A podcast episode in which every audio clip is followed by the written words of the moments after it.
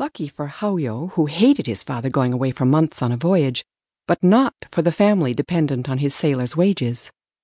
Haoyou decided his mother should know and turned to run.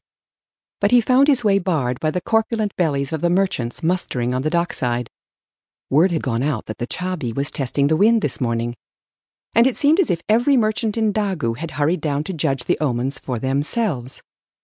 The prosperity of the whole voyage depended on how the wind tester behaved. Only if it flew well would they entrust their cargoes to the Chabi.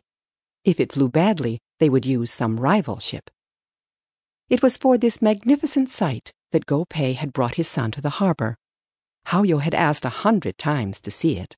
I'm not sure, his mother had said. What about the poor soul on the hurdle? But Pei had only shrugged and said that worse things happened at sea.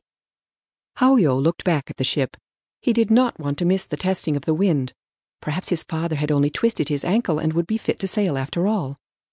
The boy stood on tiptoe to estimate the depth of the crowd, his chances of pushing his way through them. None, he decided, and stayed where he was. A strong, gusty breeze was blowing. Members of the crowd held up wetted fingers and nodded sagely. All the signs were auspicious. A cheerful sunlight brightened all the colors in their silken clothes, bleached the rust-red sails of the Chabi.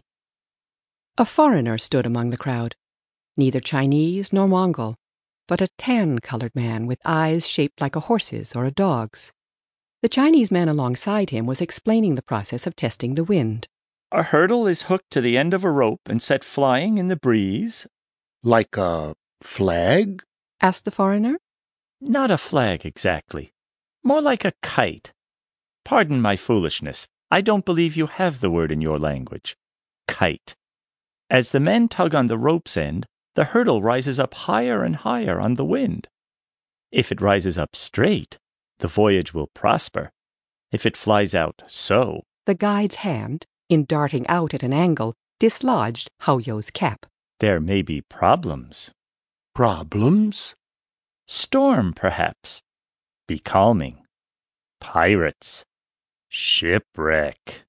The merchants, standing shoulder to shoulder with the guide, eased themselves away from him as he spoke the words of calamity, as if the words themselves might carry bad luck. Suddenly, the tall foreigner with the horse eyes gave a cry. You did not tell me about the man.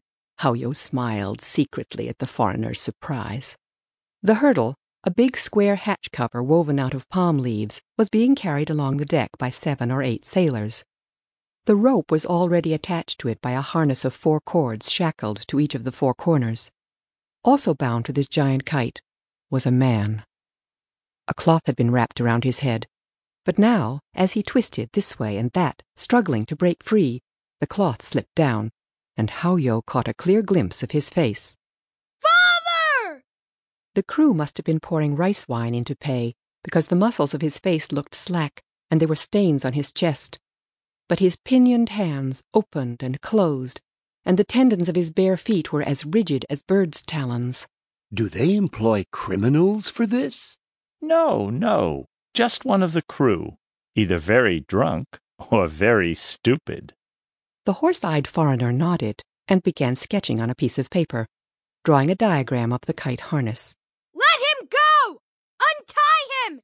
You leave him alone! shouted Haoyou, and struggled to get back on board. But a longshoreman carrying a sack of salt had set it down at the top of the gangplank and sat down to watch the testing of the winds. The gangplank was blocked. Father, don't let them! Let him go, you demons!